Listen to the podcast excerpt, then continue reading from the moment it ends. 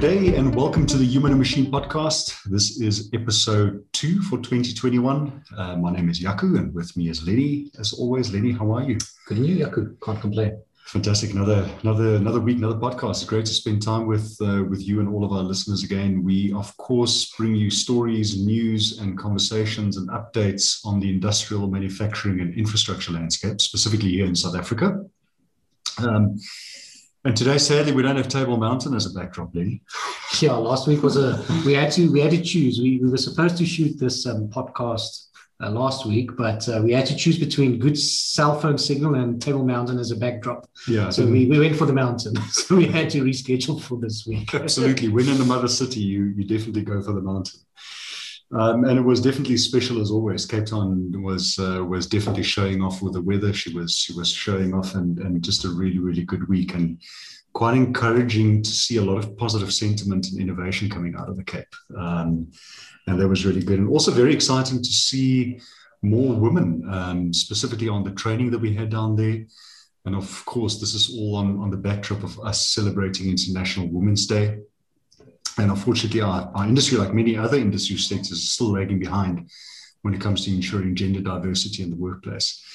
And I must say, it feels like we've never had a better opportunity to change this than, than the present. Um, and also, also very exciting just to change the hearts and minds of young engineers. And it doesn't seem evident more so than anywhere else than in, in, in, the Western Cape. It's a lot happening there. Yeah, Jaco, I think, um, I mean, there's a lot of talk about current brain drain in South Africa. Um, there's also this massive talk about, you know, there's this massive age gap between, you know, old people leaving the industry, youngsters joining, and then in the middle, there's a little bit of a gap from a skills shortage perspective.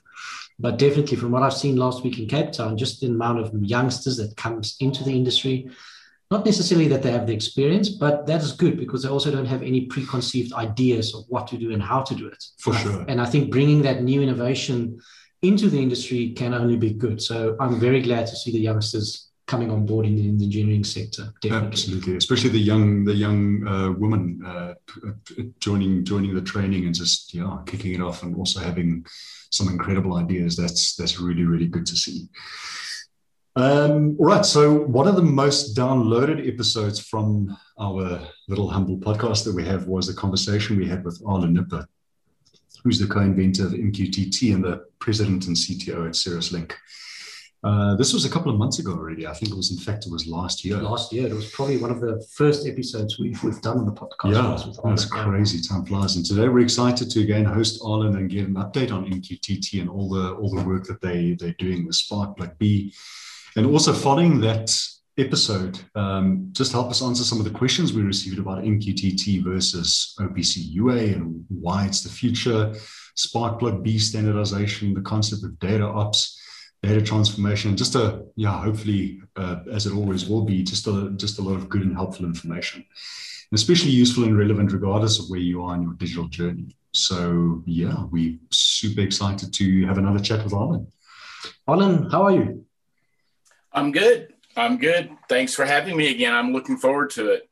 Perfect. Thanks, Arlen. Arlen, I think um, last time we talked. Can, can, you believe it's been? It's been, it was last year. It was it was probably about six months ago that we last spoke. Uh, yes. Uh, yeah, I think it was around six months ago. So yeah, it, has been a while. and I think a lot has changed in this landscape um, that we've been talking about. Um, Arlen, I think last time it was it was very much introductory to MQTT. We spoke a little bit about the history, the you know how long the technology is, and I think we focused a lot around MQTT as a report by exception protocol. Obviously, all the good things that's that's intended with that around bandwidth reduction, mm. um, and and I think sometimes people get this idea that oh, okay, that's what I use MQTT for. If I if I've got a stranded asset and I need to get the data out, um, then MQTT makes perfectly sense from a bandwidth perspective. But I mean, after our conversations with you, there's there's so much more that MQTT can offer than just the reduction of bandwidth. I think it's probably one of the little myths of MQTT that you only use it for that. Um, obviously, in the six months, there's this new term floating around, um, called data ops for in the international enterprise or industrial enterprise. Um, obviously, you're in a much more bigger position than me to explain what this data ops concept is, and obviously how MQTT can actually help feed into this strategy as well, not just having data sent through bandwidth efficiency from stranded assets. Well, Lenny, that's true. I mean, it, it's interesting. We um, we we kind of did a forensic analysis of our sales of MQTT technology last year, and and you're right. Our genesis and the genesis of MQTT originated in the oil and gas market. It originated to make VSAT communications more efficient. Um, it originated, you know, as a command and control capabilities, and, and that was cool, and that and that's where our genesis came from. But as we looked at the markets that we were in, actually last year, oil and gas was no longer even 50% of the business that we did. We were into manufacturing, logistic, uh, food and beverage, pharma. Um, so the, the landscape of customers understanding it and applying MQTT and the associated Sparkplug mechanics of have really exploded over the last six months, well, over the last 12 months, especially. Mm. And, and now, yes, sorry, well, I was going to say, Lenny, one of the contexts of that is, and, and we'll, we'll, we can talk in more, more detail here, but one of the concepts that we've had is that we've got when we design operational systems, regardless of the industry that we're in, we always have to remember like the three tenets that that inductive automation and Cirrus Link have been on over the last five years is number one, whenever possible, decouple. And what we mean there is you should be connecting devices to infrastructure, not to applications.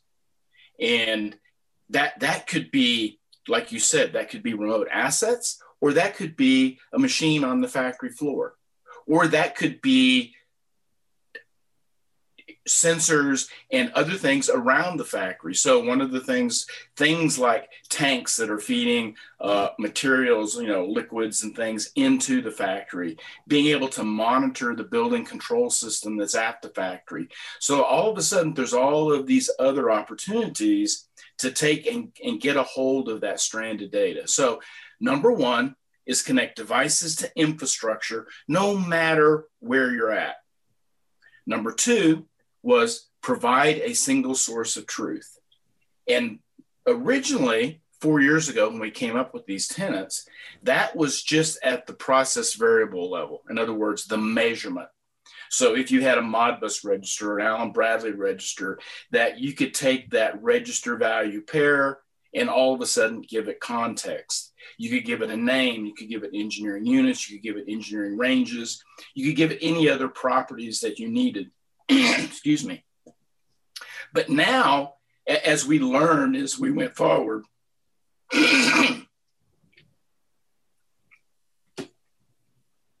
but now as we learned and, and we've been moving forward with our customers, we've kind of changed that tenant to provide a single source of truth for models, assets, and measurements. And we'll get into more on that in our data uh, as we talk more about data ops. And then the third tenet was remember, our job, first and foremost, is to provide a better operational system first. So let's get our operational infrastructure better, faster, more secure, more available, more scalable. And then once we've done that, we're ready to plug into data ops. We're ready to plug into cloud solutions. We're ready to plug into that back end enterprise system. But we have to focus from an OT up to IT mentality, not IT down to OT. Now, Arlen, that's that's something that we hear a lot, right? So, I mean, I know we've been speaking a lot about it, but you know, you get a drive from IT around digital transformation, and they kind of drive you to say, okay, all we need is to get the data into our cloud infrastructure. Doesn't matter what it is. All we need is just to move that data from the plant into the cloud. And that's normally IT's kind of perception on how to get this OT type of data into it. And, and you say it so nicely when you say you're just moving the problem from one place to another. yeah.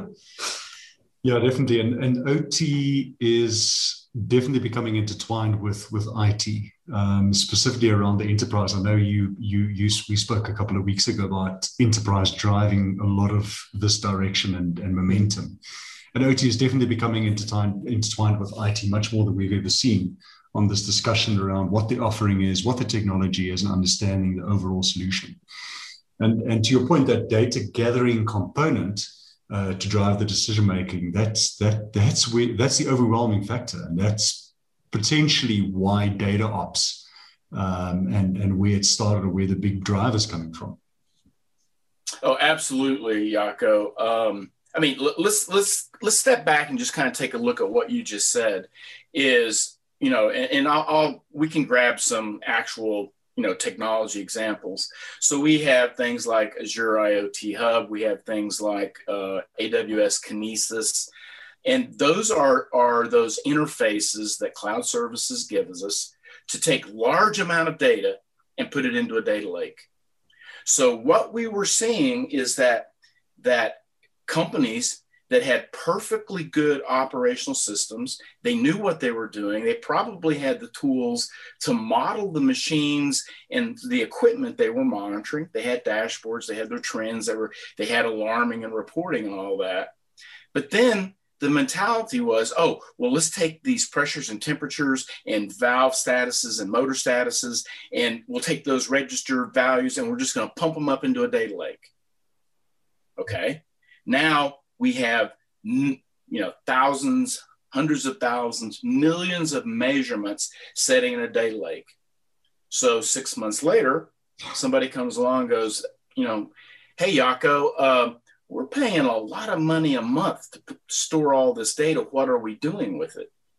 Well you know we actually have to hire somebody to go into the data lakes and start taking all of those measurements out of the data lake and start giving it context so now, you know, what we're doing is we're writing code on operating systems in lambdas or in functions to take the data out and give it context. And ironically, we're trying to probably reinvent the same structure that we had on the plant floor to begin with.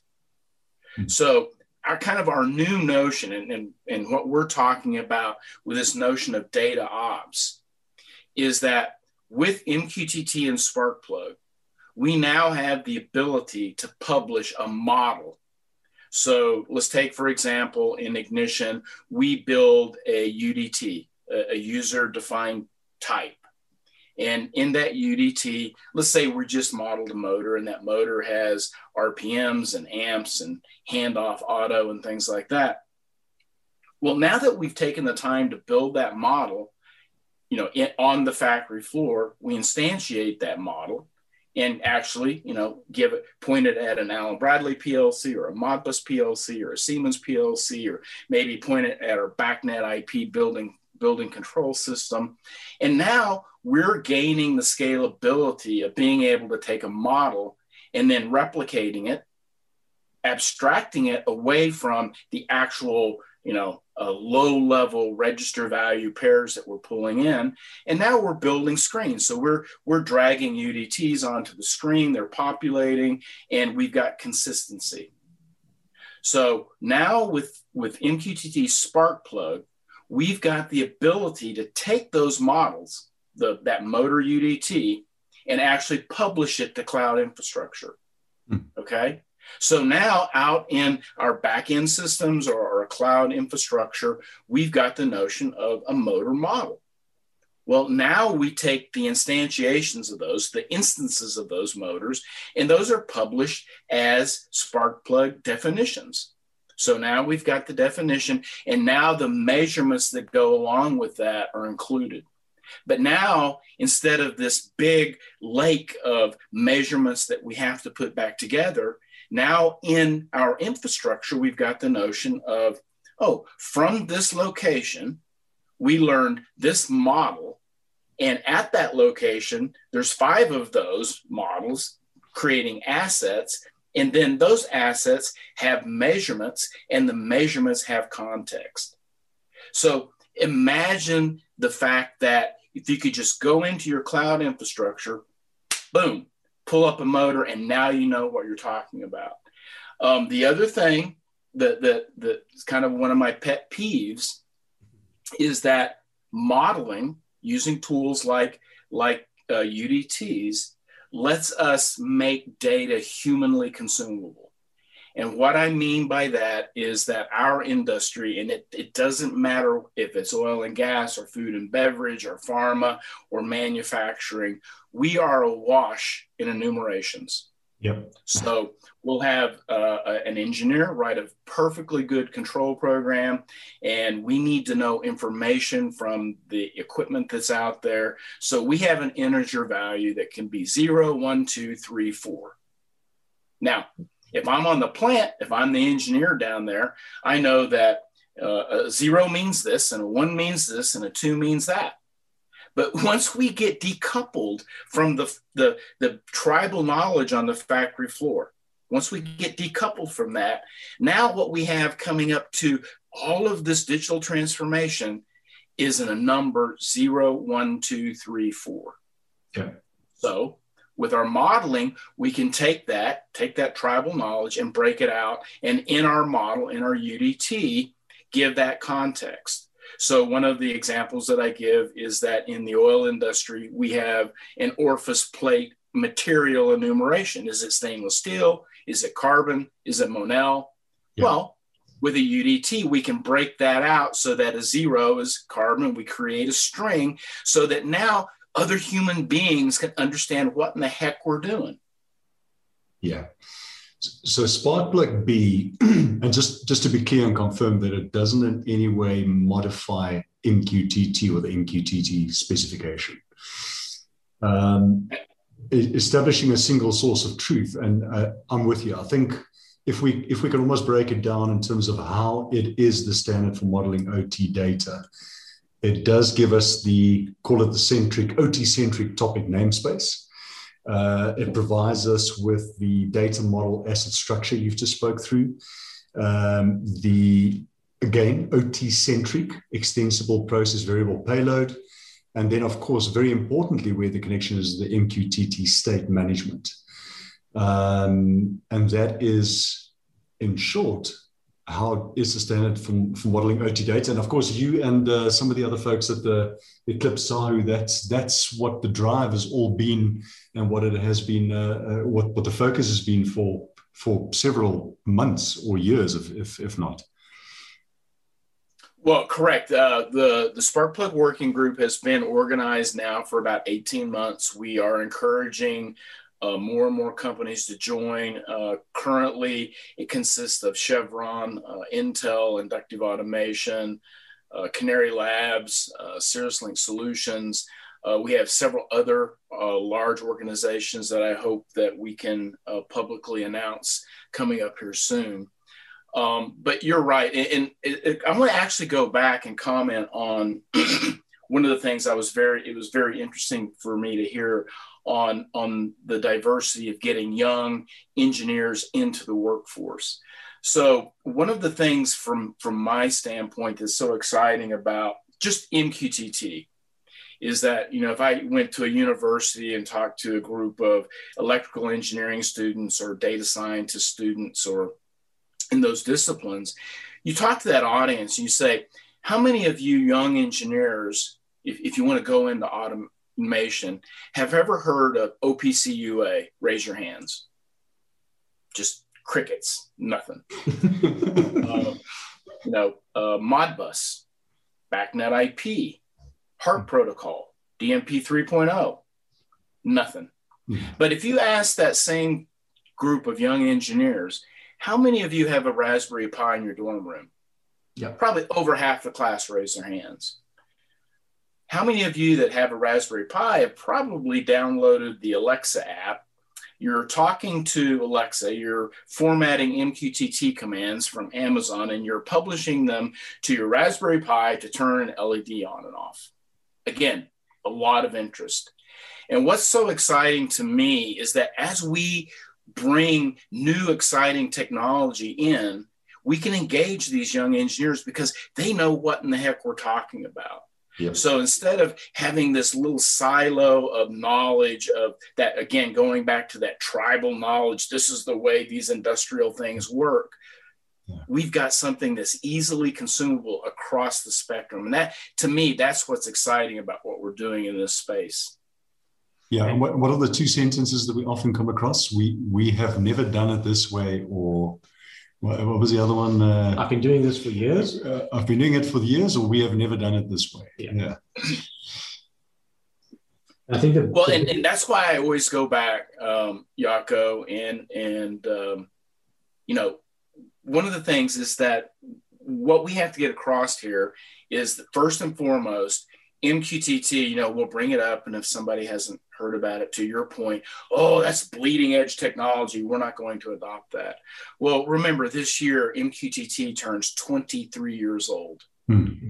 Number two is that it was invented. It the genesis of it was for Phillips 66 on a, on a pipeline control project. So it really was invented not for Alexa and for Raspberry Pis and and and for Facebook Messenger. It was invented for real time mission critical uh, applications. now, it's, it's a very good point, Arlen, uh, uh, and uh, just to sort of echo what you're saying, I think there's a, just a whole lot of context that is just immediately relevant to to these young people. Um, you know, without the requirement of explaining why or how or when uh, all of that context is, is just automatically there, um, which is so refreshing.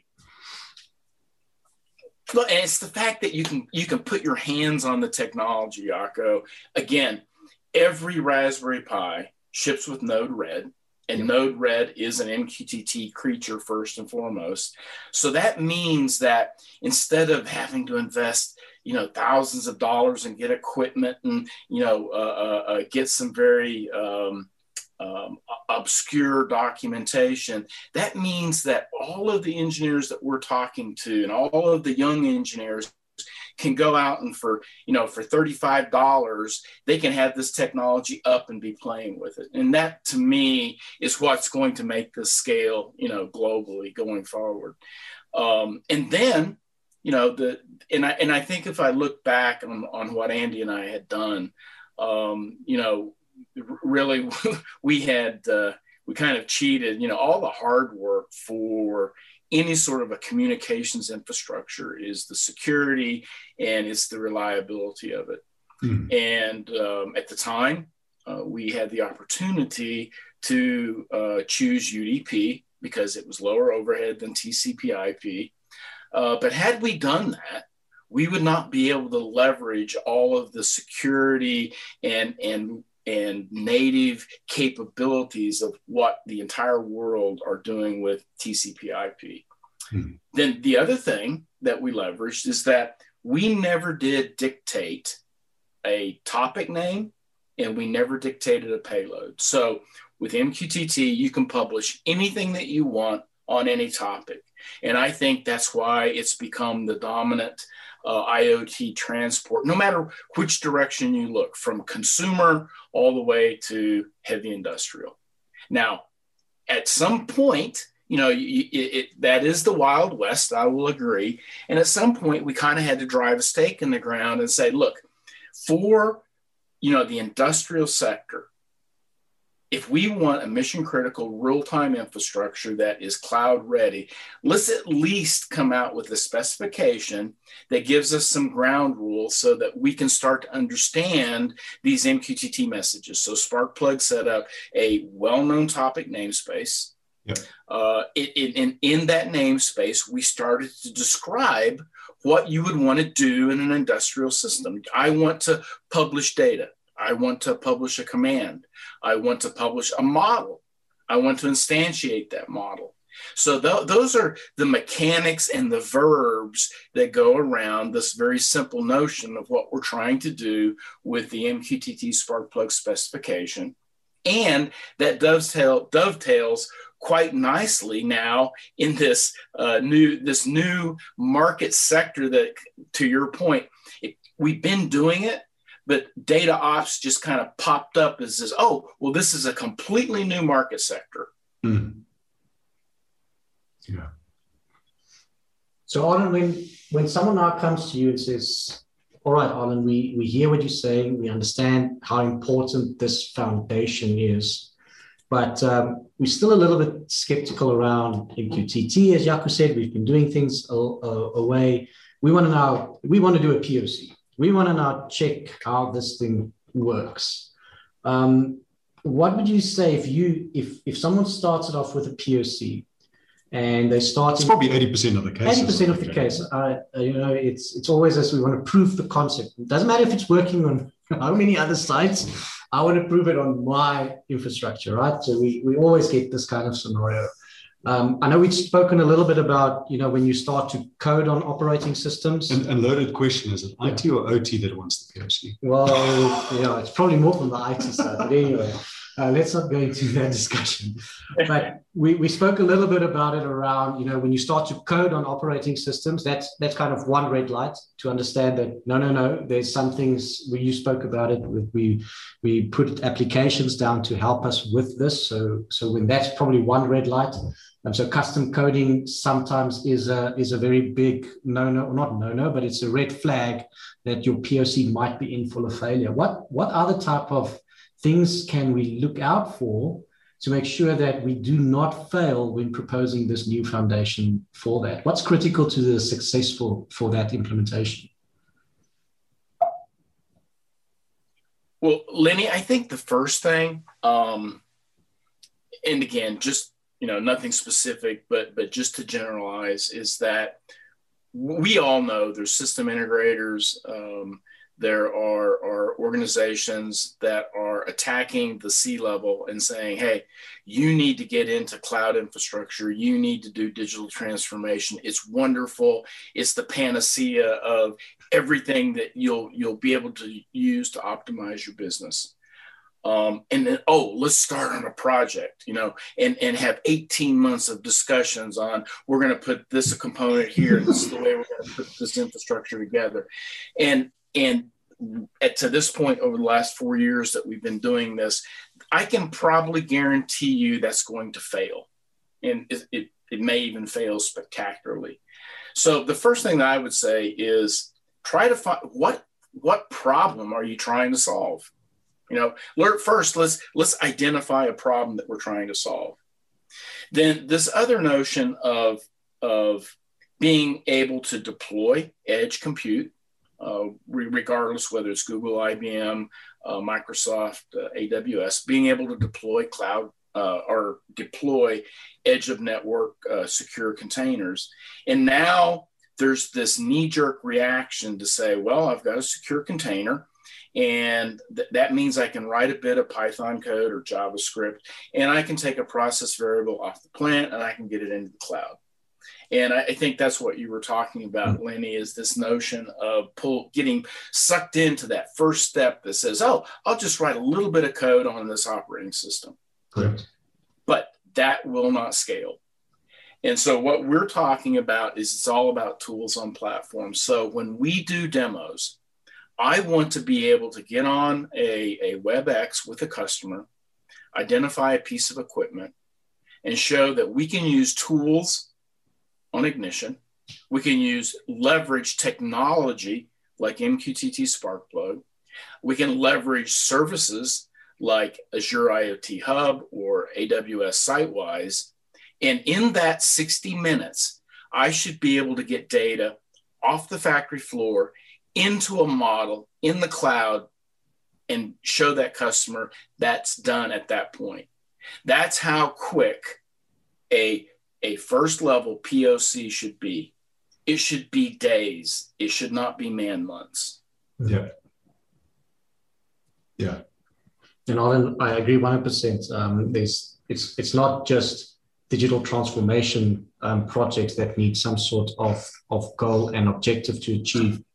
Uh, we see it a lot in reporting projects. We see it a lot in MES projects. Yeah. If there's no business value coupled with those projects, you, you, almost immediately set up to fail because what, what have you proven at the end of the day? What, what are you actually achieving um, and actually making better for your business by doing this. So 100% agree. They must be coupled to some sort of, of business value. Why are you doing this? I mean, to push just to push the data into the cloud, what is it? As you said, other than costing your rands and cents for storage capability, what are you actually achieving with that data just because it's now in the cloud? Yeah, for sure, and that's and that's also significantly reduced with Spark being being the standard for OT modeling. And I'm specifically referring to the eight to twelve or eight to sixteen kind of month period that you referred to, Alan. I think that ability, data transformation ability from source uh, cuts down the time to value significantly. Well, you know, and, and the point, uh, you know, I'll bring it up because uh, he says it all the time. One of the founding members of the Sparkplug Working Group was Chevron, and the representative from Chevron is Todd Anslinger. And, you know, he, anytime, I, and I know I've talked, Todd and I talk a lot. He said, Arlen, you know, anytime anybody's doing a presentation or trying to sell Chevron a solution that, that plugs into their architecture, he said, at, at any point during that demonstration, if somebody says, oh, and then all you have to do is go in here and write some code, he says, stop Stop because he's uh, Chevron had had already realized they had already gone down that road, right? And what they found was that it became untenable, even when it was very, oh, well, this is just this little module. And then, oh, well, here's this other little module over here. And, you know, if you look at it from an operational control engineers, uh, uh, PLC programmers, people like that, it's got to be all about tools on platforms, being able to configure things to get your infrastructure ready and then be able to plug into the cloud. Again, you know, I think uh, Jaco, you and Lenny and I were talking about this is that there may be many, many instances when you know there's very actually a very small amount of information that goes to the cloud because once they get this type of an infrastructure in place they've got the visibility they've got the knowledge they've got the the engineering capabilities to keep this all within the business. Yep. Yeah i mean and to that point you know especially on these projects that tend to run 18 months 14 months 24 months uh, one site, one line, it's still easy, it's still maintainable. And when you wipe your eyes, there's about 20. Scalability. Yeah. And then, then there's like 20 engineers sitting in your offices that you are, you know, renting out to mm. just try and make this thing scale. Yeah. And they're all sitting back and coding their fingers to the ground. we see that a lot as well. I like that. Tools on platforms, not coding operating systems. I like that. I might steal it from you or, or, that, or at least yes. re, re, repurpose repurpose that. I love it. and again, you know, again, none of us are are are slamming IT. We're not slamming, you know, programming language. We know that there's the right place for that. Yeah. But but we also know that in this whole context of what we're talking about, and, and really, let's say we're talking about SCADA systems we are still in a brownfield world. I don't care, you know, how many, you know, high-end modern PLCs come out with OPC UA servers in them. It's going to be minuscule compared to all of the brownfield equipment that's going to be around for the next decade.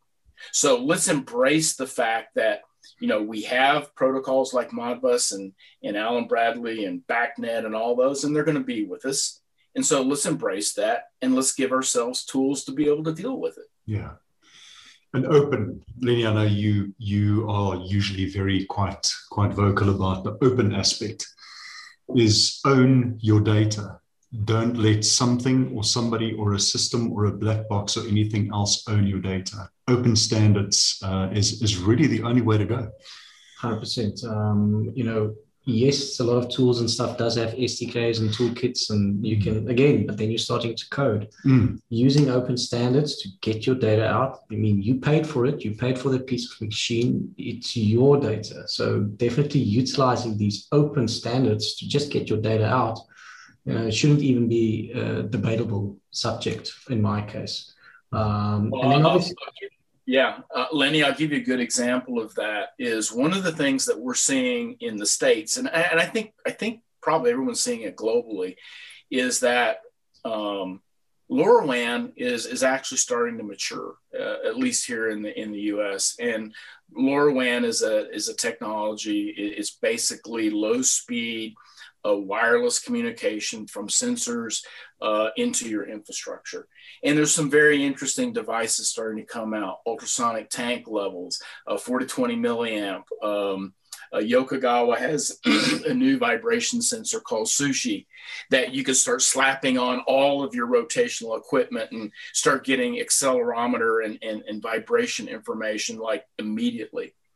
But the interesting thing is that what I was seeing is that there were these companies that were putting um, um, cloud solutions up yeah. where you would take all this binary data from your LoRaWAN sensor and you would send it to them and then you would have to pay to get it back once they interpret it. We we recently experienced that with uh, with with the vendor presentation as well, and up until that point, it was a beautiful, beautifully integrated story until they until they got to the point where they capture all of that in their own proprietary cloud, and you have to pay to get the data from them.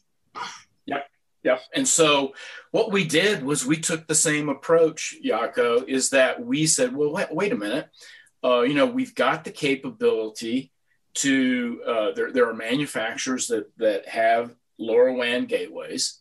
Uh, we can build a UDT. And in this UDT, we're going to represent a Yokogawa vibration sensor or a radio bridge ultrasonic level, tra- uh, level. And we're going to populate that UDT with that information. And then we're going to publish it into the customer's infrastructure using Sparkplug. And all of a sudden, you know, no longer even have to touch the cloud, don't have to touch the internet, but we can start leveraging all of these lower LoRaWAN sensors. And there are many, many other applications, but that was one of them that, as you were talking through this, is that, uh, again, from open standards, whether it's MQTT or SQL databases or well known protocols, we've got all of these tools at our disposal to make very good solutions for our end customers. Yeah, and it's that interoperability, I want to call it, that really, or the decoupling that really enables you to to connect multiple consumers, multiple, to serve many different different uh, systems and and uh, data consumers.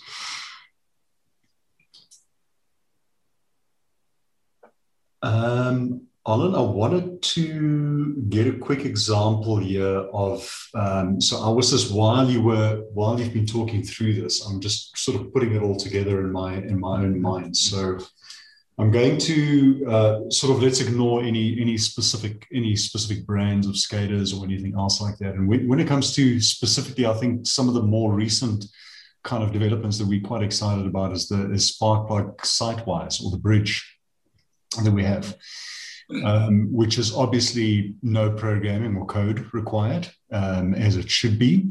Um, we know, for example, I'm going to mention it on the on the edge side. If, if it's, for example, ignition, there's no programming or code required, and then obviously on the on the SiteWise side, there's no programming or code required.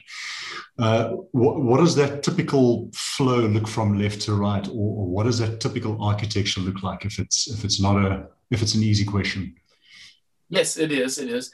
Um, so that again, it was it was the work that we had done. Um, Amazon's probably we've probably been working with them the longest, and we had done a lot of projects where we were uh, quite adequately. We were using Kinesis streams, we were using Kinesis Firehose, we were using DynamoDB, but again. In, a, in, in some situations, the customer could stitch all of this together quite nicely. But in many, many situations, Again, it ended up with huge amounts of data setting in S3 buckets. And then those S3 buckets had to be, you had to write code to get it all pulled out and get it reorganized.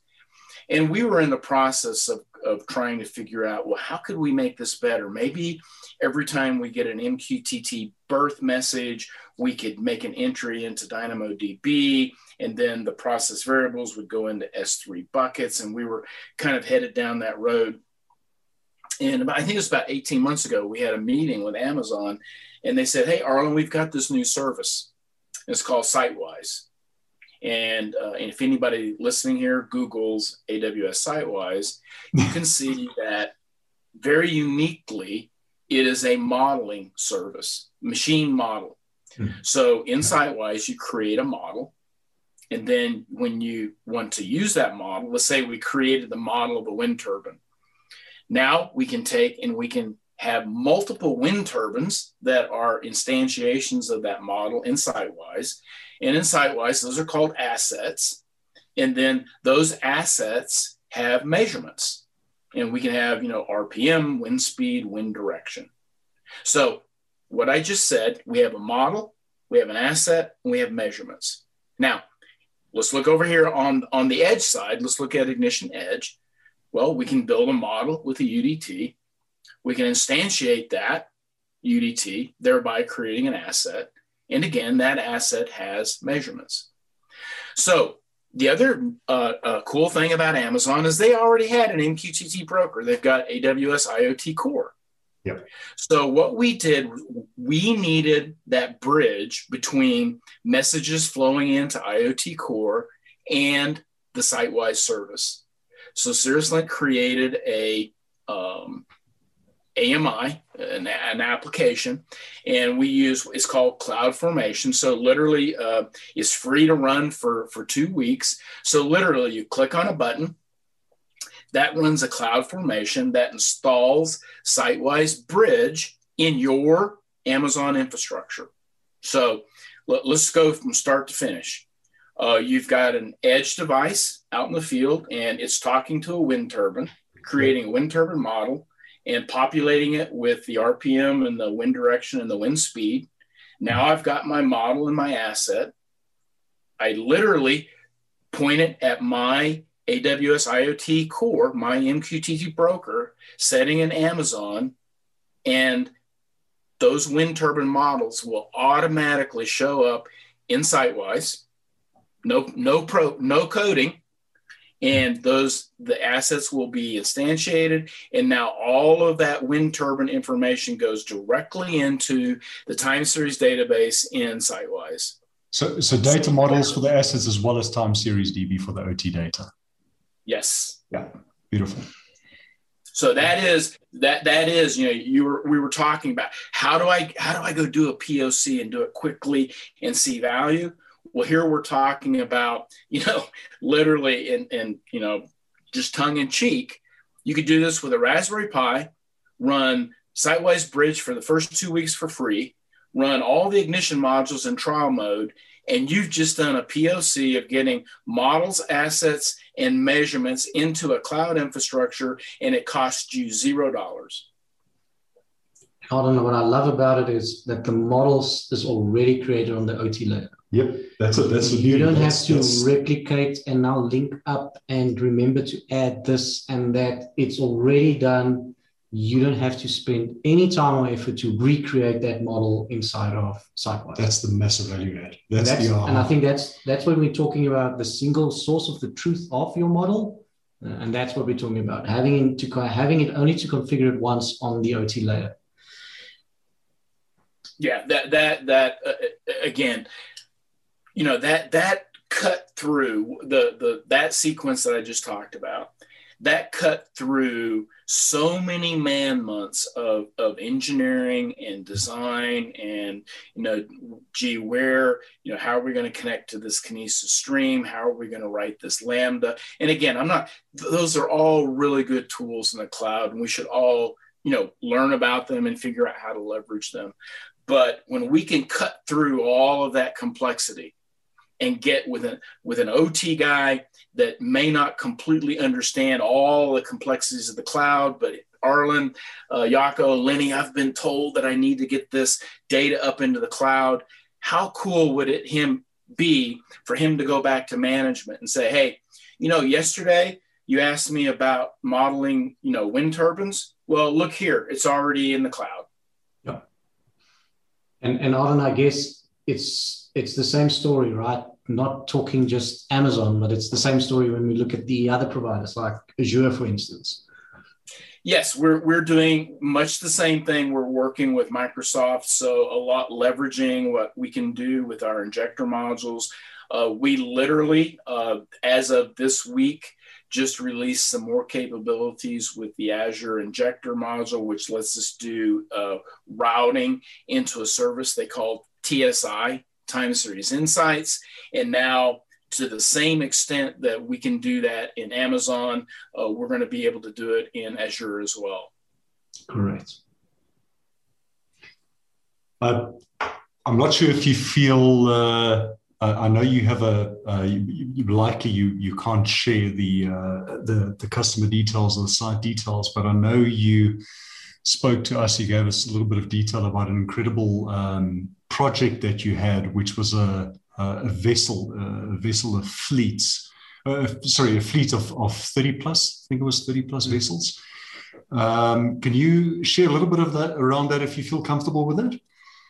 Uh, yeah, we had an opportunity with with a customer um, that were looking to modernize their uh, shipping container or shipping vessel um, infrastructure.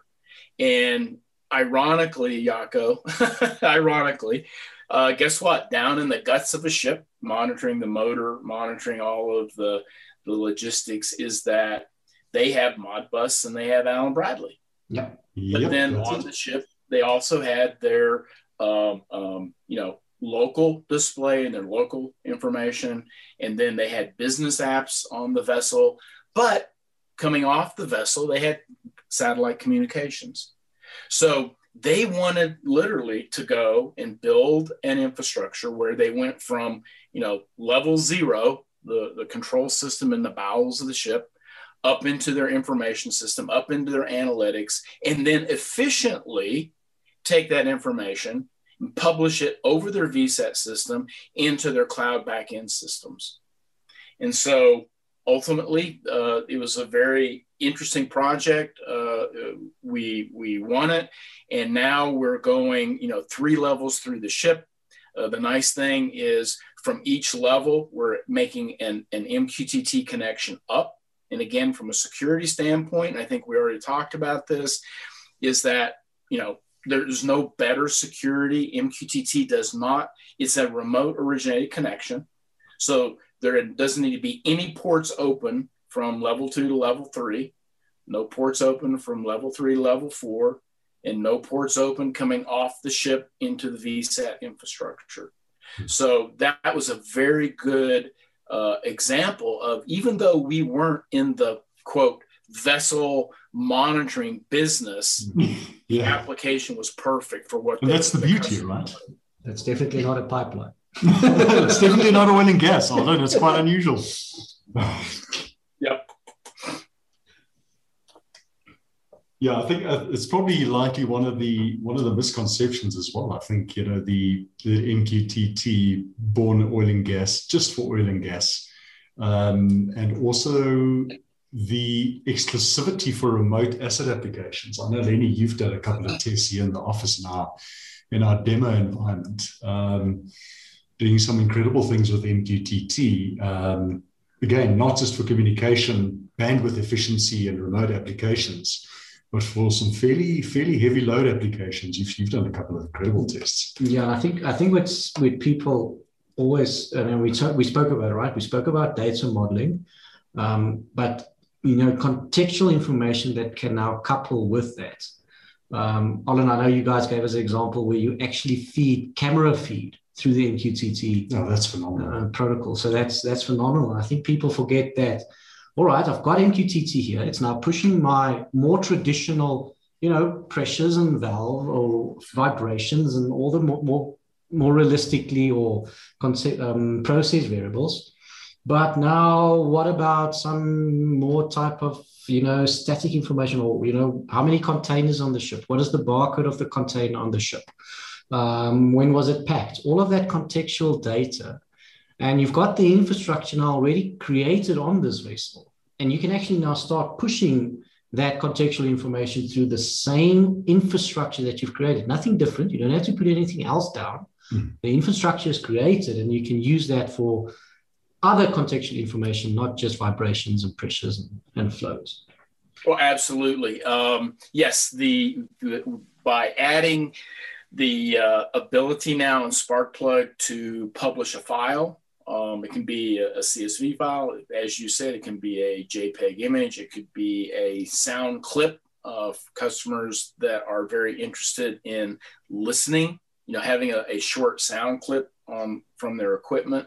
And the other thing I, I, kind of forgot to mention as we were talking about data ops is that um, it, it's it's also a very evident capability within SiteWise is that for the last 30 years, we've been having vendors provide us with uh, these things called asset framework. And that kind of goes back to our data ops discussion, right? So, well, uh, uh, Lenny, you've got this Modbus register and it's connected to this 4 to 20 milliamp transmitter that happens to be a pressure, and you're calling that P1 from this location and it's flowing up into your time series database. But you know what, Lenny, you need an asset framework where now another piece of software with another human being typing in information that contextualizes where that pressure came from. So mm-hmm. now, you know, not only are you you you're hand entering data every time you get a register value pair, now you're hand entering information into the asset framework that says where's that coming from. Well, with UDTs, you can put uh, properties on UDTs. Well, what happens in SiteWise is we create attributes for those properties. So I can add things like location, supervisor, uh, the equipment serial number, uh, the allotment number. Mm-hmm. So now we've kind of layered the asset framework and the uh, measurement or the monitoring capabilities. Again, to your point, it's layered all on one communications infrastructure yeah. technology where we can do both. And the great thing about that is the broker centric says if there's another third party application that need that data, it can get it easy to, to inject, easy mm. to to get to connect to the broker um, because it's this open standard protocol. Yeah, and, and and again, that's that's what we're seeing.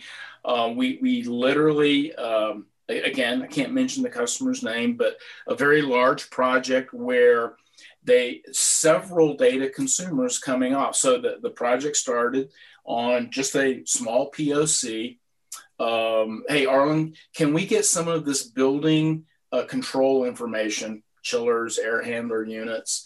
Can we get that into SiteWise? Yep, done, got it. Oh, here's a chiller showing up. Here's an air handler unit showing up. Oh, well, we have another application. That's cool. It's going into SiteWise, but we got this other application where they just want to build some dashboards. So we had this other application and it subscribed to IoT Core as well. And then they had a third application.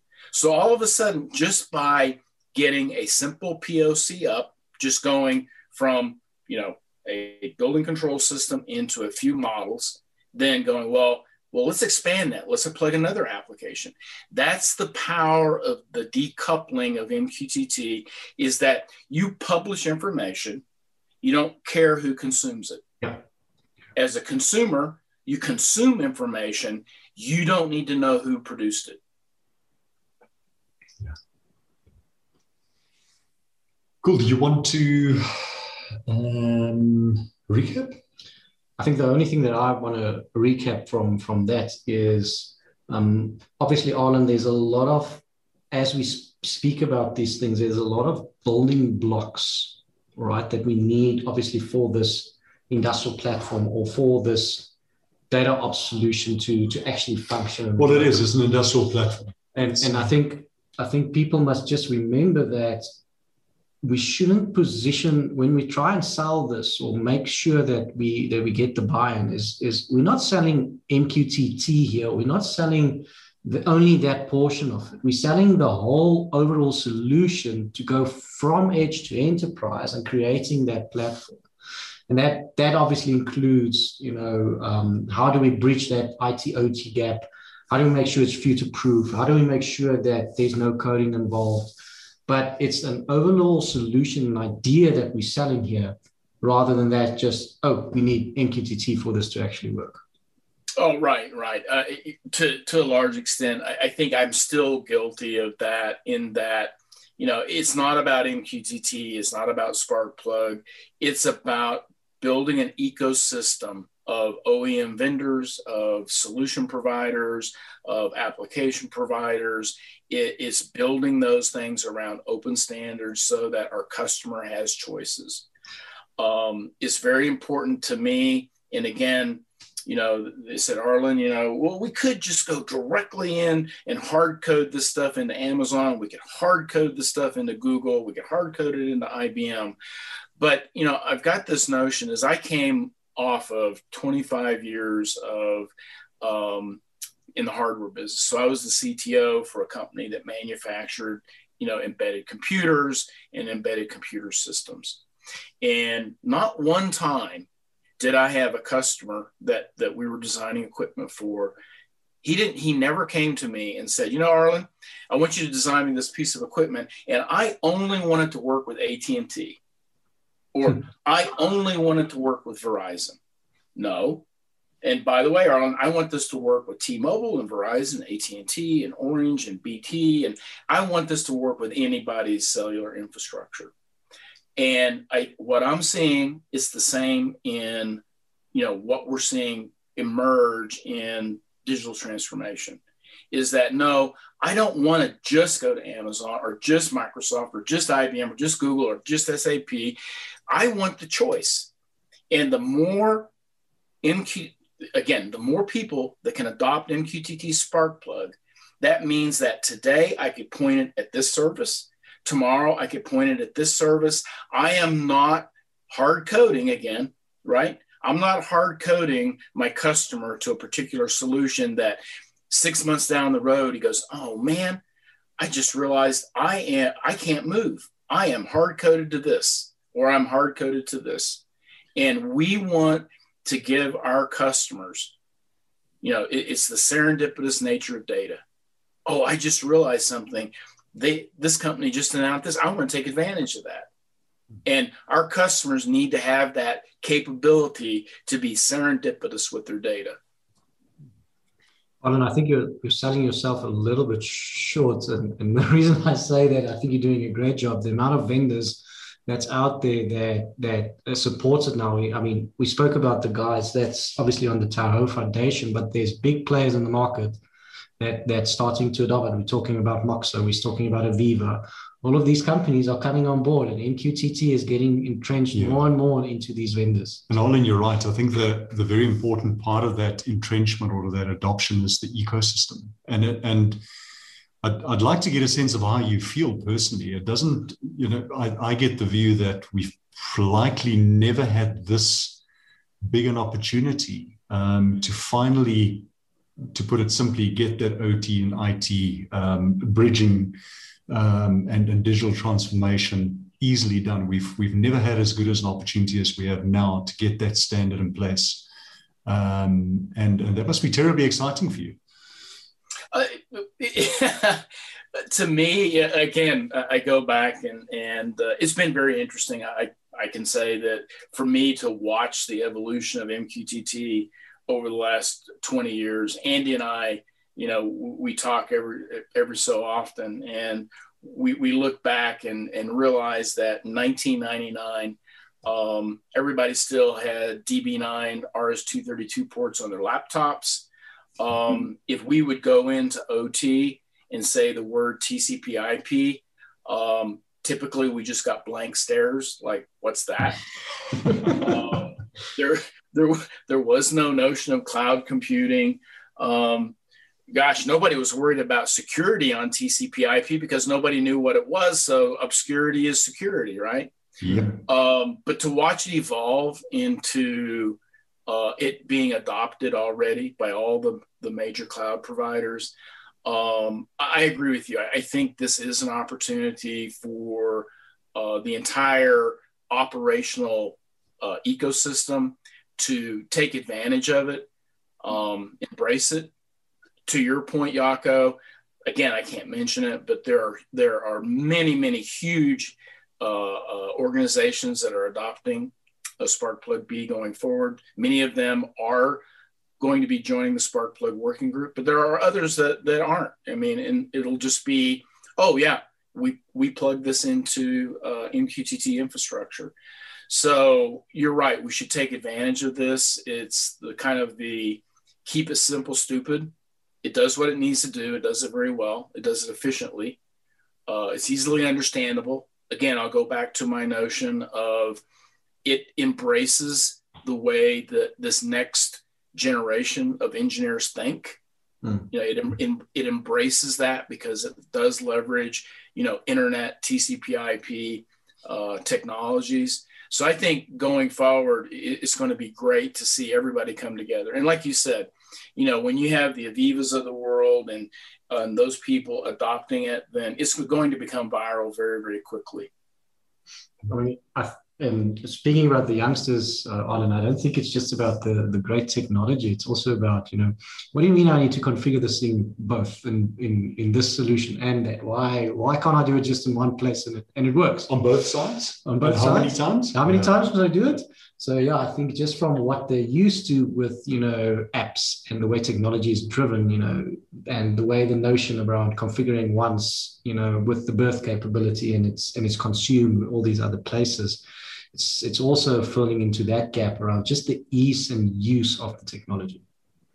Well, it's interesting. Um, I, I, can tell this story because uh, I had the opportunity to go out to Tesla and uh, go through the the factory out in in uh, the San Francisco area, and you know uh, Tesla has just a, you know huge number of young, really sharp engineers, and we were sitting in this meeting and you know, one of these very young engineers, he looked at me and he goes, uh, Arlen, uh, I wrote MQTT Sparkplug in Allen Bradley ladder logic. And I'm looking at him and I go, you did what? Oh, oh, yeah, watch this. But but the notion was, and then the engineers asked me, they said, Arlen, uh, why why do we have to poll this these PLCs to get information? Why can't they just tell us when it changes? Yeah and and you know i literally had to go through and, and again I, I, hope i'm not digressing here but i had to go through the fact that you know when we started when, at least when i started 1980 um, there were no such thing as, as networking protocols so we had rs-232 rs-45 we had uh, bell 202 modems and because of the nature of the networks we had we had to poll. We had because it was a multi-drop system, right? Everybody was listening. I send out a message and it's got an address on it. Your address one, your address two. And so when address two got his message, he got to respond. Mm-hmm. So we got that mentality baked into our heads and we got it so entrenched that for 40 years, that's the way we do it and and to come out and actually say well we're just going to connect into infrastructure and we're going to publish everything that we know and then we're going to publish everything report by exception because we know our state going back to your point Jaco, it is it is disruptive but but i think we're getting that generation of engineers that understand it yeah definitely definitely and again, if there if there ever is an opportunity, it's it's it feels like a very small window of opportunity there that we have, and hopefully we'll see that unification in our lifetime. And it feels like we we're very close to that. So so getting the right foundation um, to getting the right foundation in place for this to be successful. Um, maybe as a recap, so the, the one that's that that I'm definitely going to repurpose in mind and, and keep on, and I love that is tools on platforms and not coding operating systems. We spoke about open architecture. We spoke about the ease of everything, installing, managing, and configuring, uh, as to your point, Lenny. Uh, we spoke about that very, very important, that that that quite crucial uh, data ops or, or, data transformation edge to to um, to enterprise transformation. Uh, we spoke about interoperability, scalability, uh, probably the one that is most important for these for success in, in most of these cases. And obviously, hand in hand with that scalability is obviously the price element or the or the costing element that that either makes it viable or not.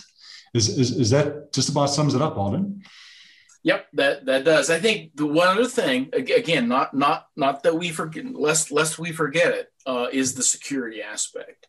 Yeah, um, no, we keep going back again and again on that that that and again that's the other unique nature is that for 40 years we've had to take from a central computer our SCADA system our, our platform we had to make outbound connections to connect to equipment and with MQTT it flips it on its head and it's a remote originated connection i.e the equipment connects into our infrastructure thereby not having to have any ports open and it leverages the latest TCP/IP security, whatever that is today and whatever it is that's going to be tomorrow. Perfect. Cool. Another hour. It's, just, I know like it's crazy. Arlen, you have this. Um, thank you very much. You have this incredible ability to just very eloquently just canvas everything that is happening in this space and just making it so simple and easy to understand. Um, th- thanks again for your time. I think we've just been just been over an hour already. We really, really appreciate your insights. It's always a just an absolute treat chatting to you, and and as always, just hearing the passion and, and the knowledge for what is what is currently happening in our industry and so pivotal to its future. So so thanks again for your time. Well, Jaco, Lenny, as always, I appreciate the opportunity.